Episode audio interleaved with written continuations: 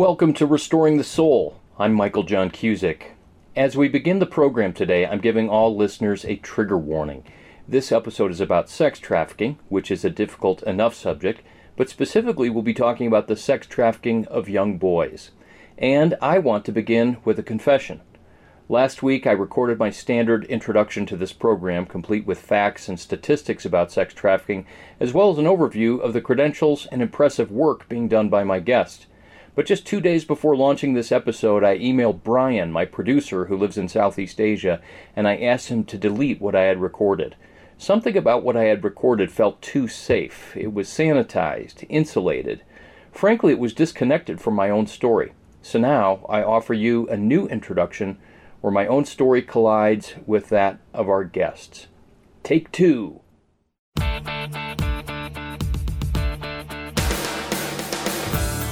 We've become family with many of the survivors we work with. And I say that loosely, but I also say that in, in truth, where that um, they begin to see us as not just a social worker or not just a court advocate, but this person's here with me for the long haul. And many people who are trafficked, as you know, come from terrible family backgrounds, um, generations of trauma and abuse. And so they'll be here um, and be invited into family, into healing. When you work with people, I think you have to hold expectation loosely and allow them to develop it. I would love for every single boy that comes in our home would begin to start to dream with God and with others on what their life will be and to start to take back everything that evil has stolen. You're listening to Restoring the Soul with Michael John Cusick.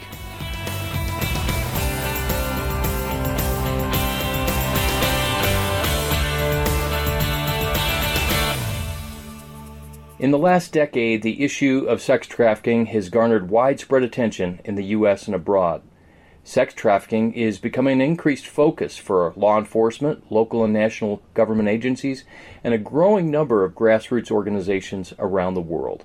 One of the grassroots organizations that is addressing the issue is Restore One, a nonprofit organization based in Greenville, North Carolina. Chris and Anna Smith are the co founders of Restore One. Chris is the president of Restore One, and currently he and his team are launching the film a documentary called Boys, which exposes the hidden truths about male children who are exploited through sex trafficking. Anna Smith is co founder and executive director of Restore One. She uses her knowledge and personal experience as a speaker, writer, and advocate for trafficked boys. Some of her writing can be found at redtentliving.com. Through Restore One, Chris and Anna are building and now launching the Anchor House, the first shelter in America that is exclusively dedicated to caring for sex trafficked boys ages 12 to 18. Here's where it gets interesting and personal. Almost three years ago, Anna Smith and her team set up a phone appointment with me to inquire about being a keynote speaker at their annual fundraiser for their nonprofit Restore One. As we talked about their need and what would be involved, I asked Anna an innocent question Why do you want me to be the speaker at your fundraising event? Anna responded by saying that she had read my book, Surfing for God, and thought it was helpful. But then she went on to say something for which I was entirely unprepared. I listened to your testimony online, she said, and because you've been a victim of sex trafficking, we thought your perspective and what you would bring would be especially important. Suffice it to say that I have no recollection of our conversation after those words. When I heard the words, You've been a victim of sex trafficking, my heart began to race, and my mind went somewhere off in the clouds. Though I had told my story dozens of times publicly of how an uncle sexually abused me and gave me to other men, I had never remotely considered the idea that I had been sex trafficked. But thankfully, Anna named something for me that I've been unable to name for myself. The story went on where she and I had a number of conversations, and I had some serious soul work to do and eventually I was given the privilege of speaking at their gala. But when it comes to the sexual abuse and exploitation of boys, the shame is both profound and paralyzing. And that's precisely why those who call themselves followers of Jesus need to be aware that boys are abused and trafficked sexually, and that the voices of shame work to silence the victims. All of this is why I'm so thrilled to share with you today my conversation with Chris and Anna Smith of Restore One.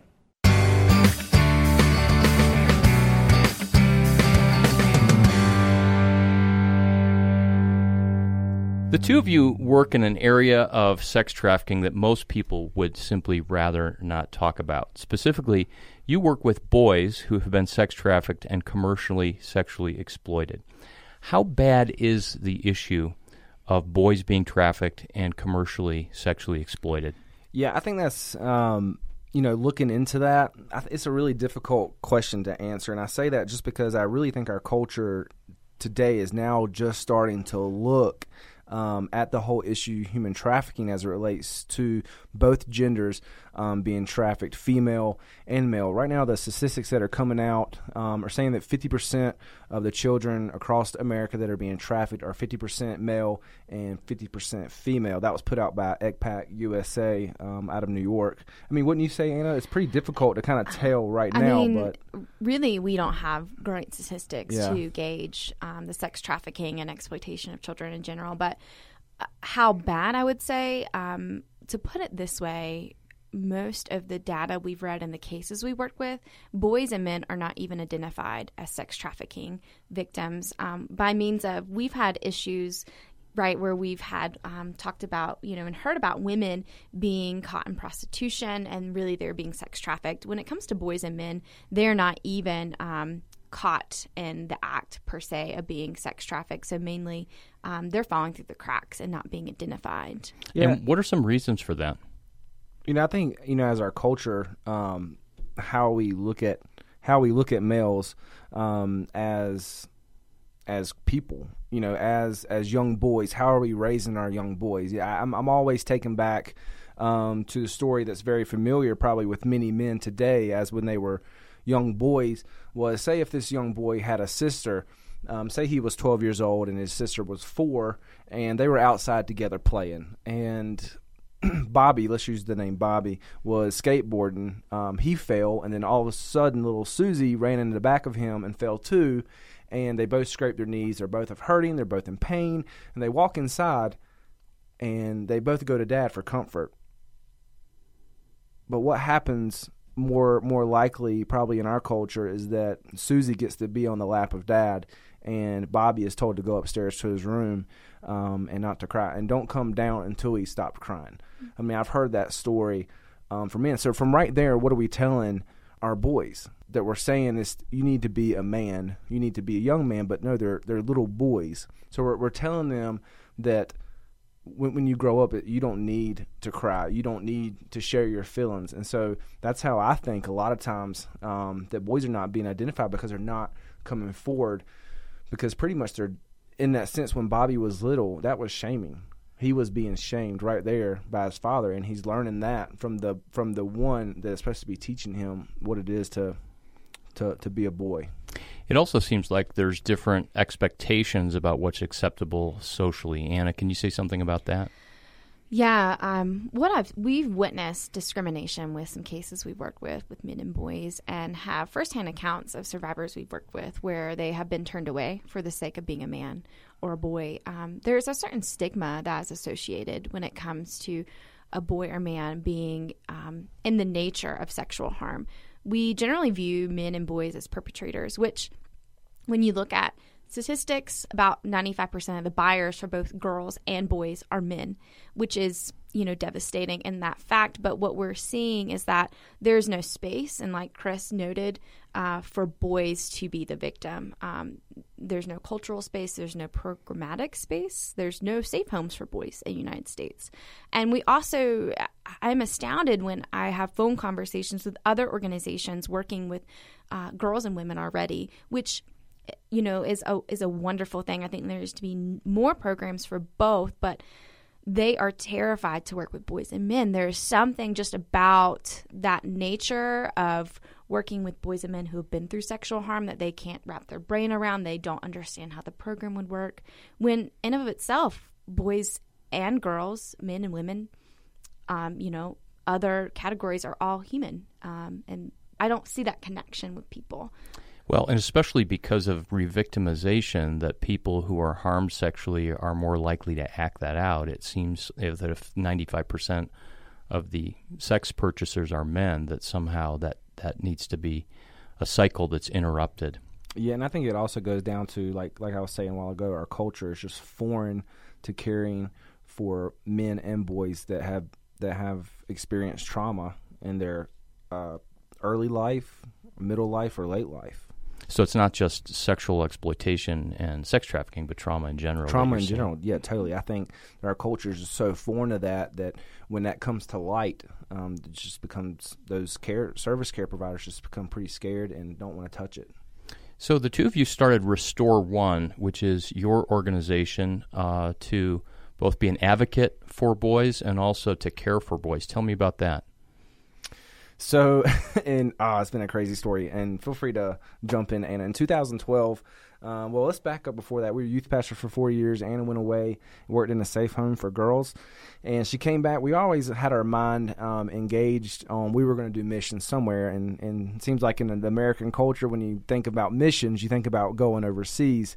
Um, so that's where our kind of our hearts were gearing towards. But when she came back from working in that home, she said, "This is what we're supposed to do with the rest of our life." And I was kind of like, "Well, um, I don't know about that because I'm a youth pastor right now. This is going great. I don't even know nothing about sex trafficking. Then our culture, what I said, oh, um, wait, I'm a man. So funny. I, yeah. What, I mean, what am I going to do yeah, to address this issue? Yeah, I totally remember that. I mean, Chris looked at me and he said, "How am I going to help girls and women?" And at that point in time, we had no clue that no clue at all. God would put us on a path to work with boys, but so yeah, we started the journey. We um, what what's the word? We resigned from our youth pastoring jobs at our church about four months before we get married. Say we're going to raise support like four missionaries would do and work with a nonprofit here in America that didn't have the money to hire us, but we said, hey, we're going to come work for you. Um, if that's did, uh, okay. Did people think you were crazy? Oh, totally. Oh, you they know. still do, which is funny. we, we, get weird looks all the time, but it's all good. So we worked with this nonprofit for about eight months. Um, I became really sick um, with something called leaky gut. We don't have to go into all that, but I was pretty much came to the point where I wasn't going to work, I wasn't working out, I wasn't doing anything. I was kind of like bedridden, where I was hurting all over. And it's kind of like you know in life where it seems like in times of solace and slowing down and rest and caring for yourself is when I feel like I can hear from Jesus the most. And it was that time I felt Jesus say, Hey, I want you guys to move back to Greenville, North Carolina, where you're from, and start a ministry um, called Restore One. And I presented that to Anna. Um, and she was like, "No." So the roles had reversed, right? I had said no to starting, you know, to work with human trafficking. Then she was the one that was saying no to moving back to Greenville and starting. I mean, own. it's a terrible idea. If you download the IRS packet to start a nonprofit, they have clear reasons why it's a, it's a terrible Yeah, what does idea. the first page say? It tells you not to start one. Not to start a nonprofit, yeah. join someone else. That's a pretty big discourager, right yeah, I mean. Yeah. Uh, so how did you get involved with boys if initially you wanted to work with women and girls? So we had started Restore One and um, really had felt like the Lord had definitely laid on our hearts to open homes for children who've been sexually trafficked.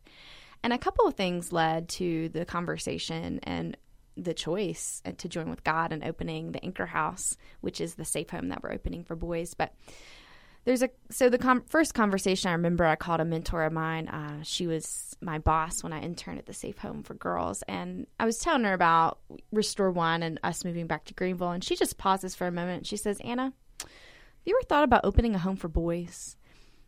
And I remember feeling um, kind of bombarded and terrified because we had never really thought about working with boys and men like most people. Um, and then a couple months later, we were at a conference in Fayetteville, North Carolina, and there was a panel of survivors talking about their programs. And they're talking about their drop in centers and that there were boys coming to the drop in centers, but there were no safe homes to put them in. And, and then we had a we had a friend in the middle of the state, Raleigh, North Carolina, had just opened a home for females, and their first call that they had gotten was if they had any room for a boy. And so we said, yeah, like I mean, I just remember us saying, yeah, God, like we we we'd love to open a home for boys who've been sexually trafficked. And at that time, we knew no survivors, but I mean, along the journey, we've met many, and that we call some like close friends and some family. we work with and call family. A lot of them family. Yeah. So you started Restore One, and that was how many years ago? Four. Four years ago. 2012. So you, you went from nothing to now you have Anchor House built and you have a staff. And what's your mission statement? Providing restorative care for men and boys. Okay. And what does that look like? So you guys have the Anchor House. You do a lot of advocacy and speaking and training. Anna, I know you do a fair amount of training, right? Yeah. So uh, we do a couple of things. We just finished filming a documentary called Boys, um, and that is heading into production right now. So that'll be released. Um, we'll have our premiere in the fall, and then shop film festivals, and we do training and speaking, and we're also working with boys through advocacy at this point in case management, and we're raising funds to get the Anchor House open in that process. Um, so we try to stay busy and, and try to. we try to stay busy. Oh, that was probably a terrible phrase because we just kind of are. But um, it never stops. yeah, we really do a lot of speaking because we want folks to understand um, that boys and men do need to be helped and to kind of break down those walls and that stigma. And then talk about recovery and restoration too. Yeah, you know, when we first founded Restore One, we were what, 23?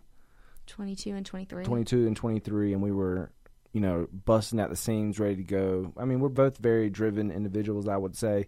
And when we started Restore One, we had this long mission statement. We were going to do everything advocacy, legislative, prevention, and about two years after that.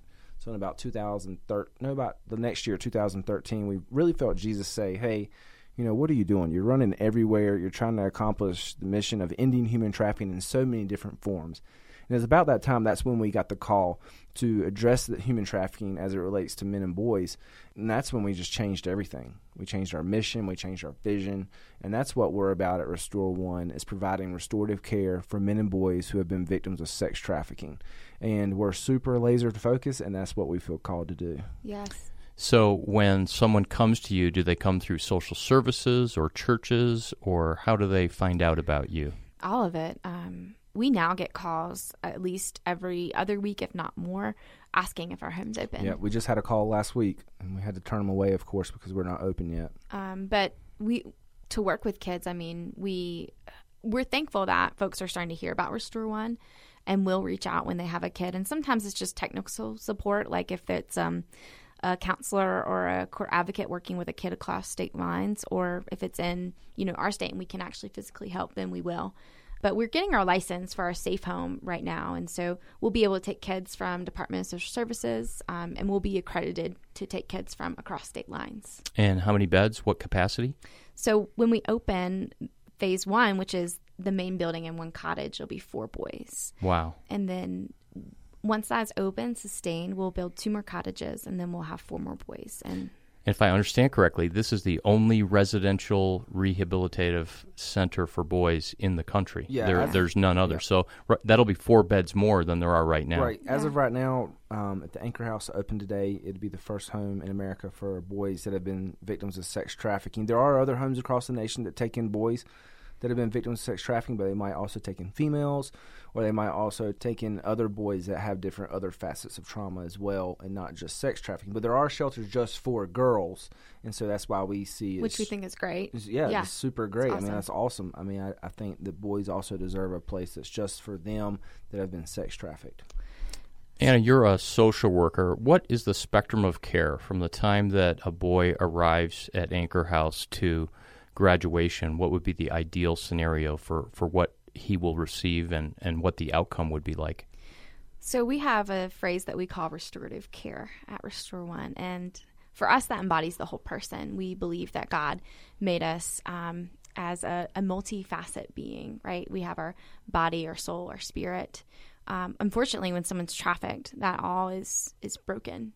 Um, there is no sense of self. Um, there is no sense of home base. Um, and so when a boy comes to us, our hope is that um, he will begin to start to rebuild his life. And so that is done through practical implication of being able to go to school, um, going to counseling, um, participating in activities that he would enjoy. Maybe it's soccer, or maybe he enjoys art, or learning about a foreign language.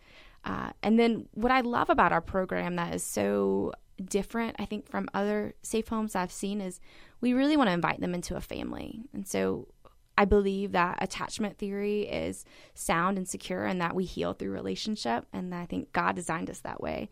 And so there will be house parents that live in the home and uh, what we've already seen, and Chris mentioned earlier, is that we've become family with many of the survivors we've worked with. And I say that loosely, but I also say that in, in truth, where that um, they begin to see us as not just a social worker or not just a court advocate, but this person's here with me for the long haul. And many people who are trafficked, as you know, come from terrible family backgrounds, um, generations of trauma and abuse. And so um, they'll be here um, and be invited into family, into healing. Um, and that's my hope for them. Um, when you work with people, I think you have to hold expectation loosely and allow them to develop it. I would love for every single boy that comes in our home would begin to start to dream with God and with others on what their life will be and to start to take back everything that evil has stolen. So it sounds wonderful. Uh, rather than there being um, a series of very specific concrete steps, it's more of a pathway mm-hmm. that's a proven pathway that is very relational and. Mm-hmm that's the basis for the restoration. Yeah. So you both mentioned that you're waiting on the license for Anchor House. What are the other barriers, and when do you anticipate the doors being open? I think right now one of our Thanks. our biggest barriers at Restore One that's keeping us from opening the Anchor House is funding. It's been an awesome journey along the way building the Anchor House. Um, it's about a seven hundred thousand dollar project, um, and Jesus provided, and we built the Anchor House debt free and it was a huge blessing. Um, it, it, costs about four hundred thousand dollars a year to to run Restore One with four boys and all the staff um, that it takes to, to do that, the counseling, their food, all their needs, uh, school. Um, they'll be homeschooled at the Anchor House. Um, so right now we're really working towards that funding piece. We're tr- really working on sustainability. We need people to come alongside of us as it relates to monthly partners, quarterly partners, and then also yearly partners. So right now we're just really um, going after and, and, working and praying that those monthly supporters and sustainability will come along the way to support um, this this very important work. And if somebody wants to get involved either in volunteering or in giving to your ministry, what's the website? Uh, it's restoreonelife.org. Restoreonelife.org. Yeah, we're also on Facebook and Instagram and Twitter and Pinterest. Pinterest. So photographs, you get to see photographs of oh, Anchor yeah. House. Yep. It, it really is cool to kind of see how it's gone from when I first crossed paths with you guys, the vision to breaking ground to seeing the building now up and running. And there's a great photograph of it on the homepage of your website if anybody wants to check that out. Let's come back to this idea of working with boys and restoring boys. How is working with sexually exploited boys different than working with girls? How might that how might that look? Well, boys handle trauma differently. Um, what we've seen is that um, the level of shame is incredibly higher for boys and men who've experienced sexual harm, and so there's um, they're much less likely to identify. And I think we touched on that earlier. Um, also, we really built our program to be very tactile, and by means um, body approaches to therapy. We've seen that boys and men who've been through significant trauma experience a lot of somatic symptoms that associate with the trauma. And so we'll be doing everything from yoga to um, certification EMDR to doing like games as therapy and drama therapy. Um, and also, what I think was a, is really interesting with boys, and particularly boys who've been sexually trafficked, they do feel a lot more comfortable working with women in the beginning because the nature of their abuse has been um, men and so that's not to say, I mean, the house parents will be both male and female, but uh, that has been a, a good awareness uh, for our staff and how we will structure the time with therapy. And um, our, our director is a female. I'll be working a lot at the home. I'm a female. Um, so we want them to be able to get to a place where they can, uh, of course, be around men and, of course, be in healthy relationships. But in the beginning, um, we don't want to put them in a place where they'll be very triggered. So healing doesn't even start to take place. So, Chris and Anna, working with a population of boys, which in and of itself is already hard because it's a population that no one else is working with, but with such levels of trauma and abuse that these guys have, how have you taken care of yourselves? And what are you learning about your own need for soul care in the midst of caring for others? the year we started Restore One was the year I got into therapy, um, and partly is because of my background of um, prior sexual abuse and trafficking. And so um, I had someone ask me the other day, "Well, do you ever get triggered working, you know, with boys and, and men who are survivors. And I was like, yeah, all the time. Um, and part of the way that I think we've learned to care for ourselves has been, you know, staying in community with people who are uplifting um, because you can tend to, because um, this topic is so dark, and some of the boys and men we work with, um, it's not an instant result in the case or the healing, right? Sometimes it's a lot of closed doors before there's one yes. Having daily prayer with Jesus, I think, is um, one of the most key things and most restorative things for me. Um, and doing what we love, like I'm a yoga teacher. I love to do yoga. Um, and so I try to do, you know, that and physical activity. Um, and I think staying in communication with other folks in this field um, is super important because uh, we have to encourage one another and um, be able to uh, empathize with the struggle. Um, and Chris can attest to this as well, probably. But, uh, you know, this is just a dark field um, you know, Satan does not want um, sex trafficking to be talked about, revealed, and particularly, I believe, um, when it is about a population, boys and men that haven't really been brought to the surface, and um, to have prayer warriors with you along that battle um, to pray for you and uplift you, and to pray for um, the boys and men that we're working with um, are some of the biggest things that I found helpful. Yeah, and I think you know not only is this work hard, um, but I don't want this to sound bad, but you know we're also a husband and wife team. Yeah. Um, so you know, this is our life.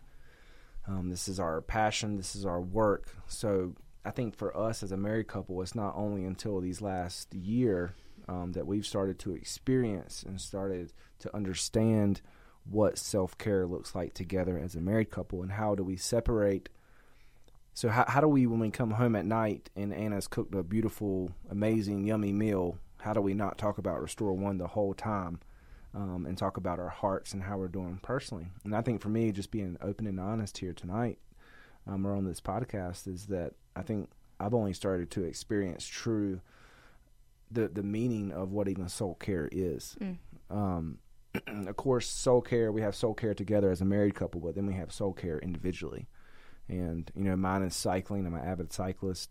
Um, but even just through the work of Restore One, um, in, in, my personal life, I had become very closed off to to everybody, really, um, and just really focusing on my work and not really letting people in of of who the real Chris is and just focusing on this work of Restore One and the Anchor House, and just really taking all that burden on myself, and uh, not re- really not even just giving it to Jesus also, and trying to just make all this happen.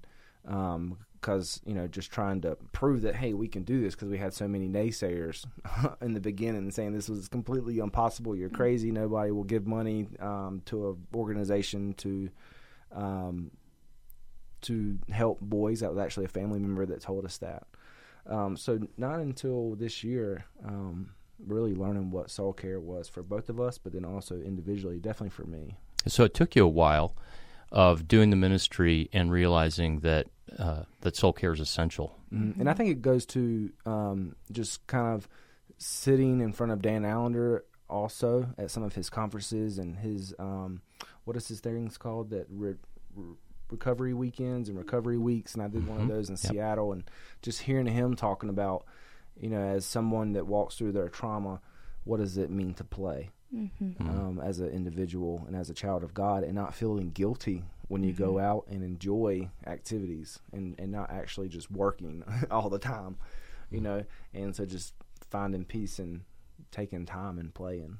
I think, and I think Chris is definitely better at the play aspect than me, and so that's been, I think, a challenge. You know, just to. Well, I don't know. You just took up CrossFit, so I I'm did just take up CrossFit. Everything hurt, including my pinkies, the first week. That is so funny. I, I think it's fascinating how you we're, we're talking about soul care and how not a lot of the soul care is quote religious. So yes, there's the time with Jesus. That's kind of the foundation. But Anna, you talked about yoga. Chris, you talked about cycling. That God made us as whole beings, and so it's it's body, mind, spirit, and that we have to care for our bodies. And it's oftentimes our bodies where we carry our stress and our trauma, totally. and oftentimes it's our bodies that can't kind of stop when work is done. Totally. Oh gosh, yeah. I think for me too, um, I learned completely different than a lot of other people. I'm definitely a visual learner. I find it very hard to sit in a room and just have solace with Jesus. A lot of Christians will be like, "Oh my gosh, that's completely wrong," but I mean, a lot of times I've had my deepest conversations and visions of His goodness while I'm cycling. Mm-hmm. Um, I wouldn't say climbing because I'm from North Carolina at the you know closer to the beach, so I don't climb a lot. So that's the sufferfest time. But when just out on a joyride, you know, just Jesus definitely meets me there a lot. Yeah. And um, I think it's important for the church important for Christians to understand that every single human being is different as it comes to relating with Jesus. Let's wrap up with this. What would each of you say to someone who is involved in some kind of world changing ministry, but who feels the urgency to such a level? Like these are people that are abused, or there's people that are dying because they don't have clean water, or you know, men or women, boys or girls are being trafficked, and and I don't have time to stop and care for my own soul. I mean, there's there's people that need to be saved. What would you say to them? That's a slippery slope. Um, it's dangerous. Yeah, I mean that that will place you um, not only it's like a certain naivete that I think will lure you to um, destruction. You know, we have to um, I think Jesus is after our own heart, and whether if it's through cycling or yoga or other forms of goodness, um, or maybe counseling, going your story. Um, yeah, and I think too, you know, everybody that's involved in something like this, this type of work, um, that where people have experienced trauma, um, I would begin to explore and ask myself, why am I doing this work? Mm-hmm. Um, I've had conversations with many of my colleagues um, well, I like to say friends um, that are doing this work, and come to find out they're doing this work because they have stories of trauma yeah. as well that relates to the type of work they're doing.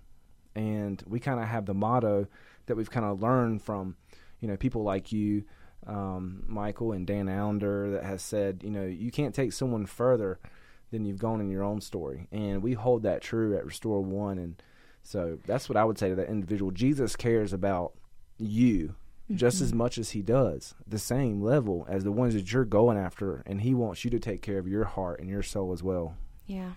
Anna Smith and Chris Smith of Restore One. Thanks so much for being here today. If you want to check out their website, it is restoreonelife.org. Thank you so much. Thank yes. you. Thank you for having us. You've been listening to another episode of Restoring the Soul.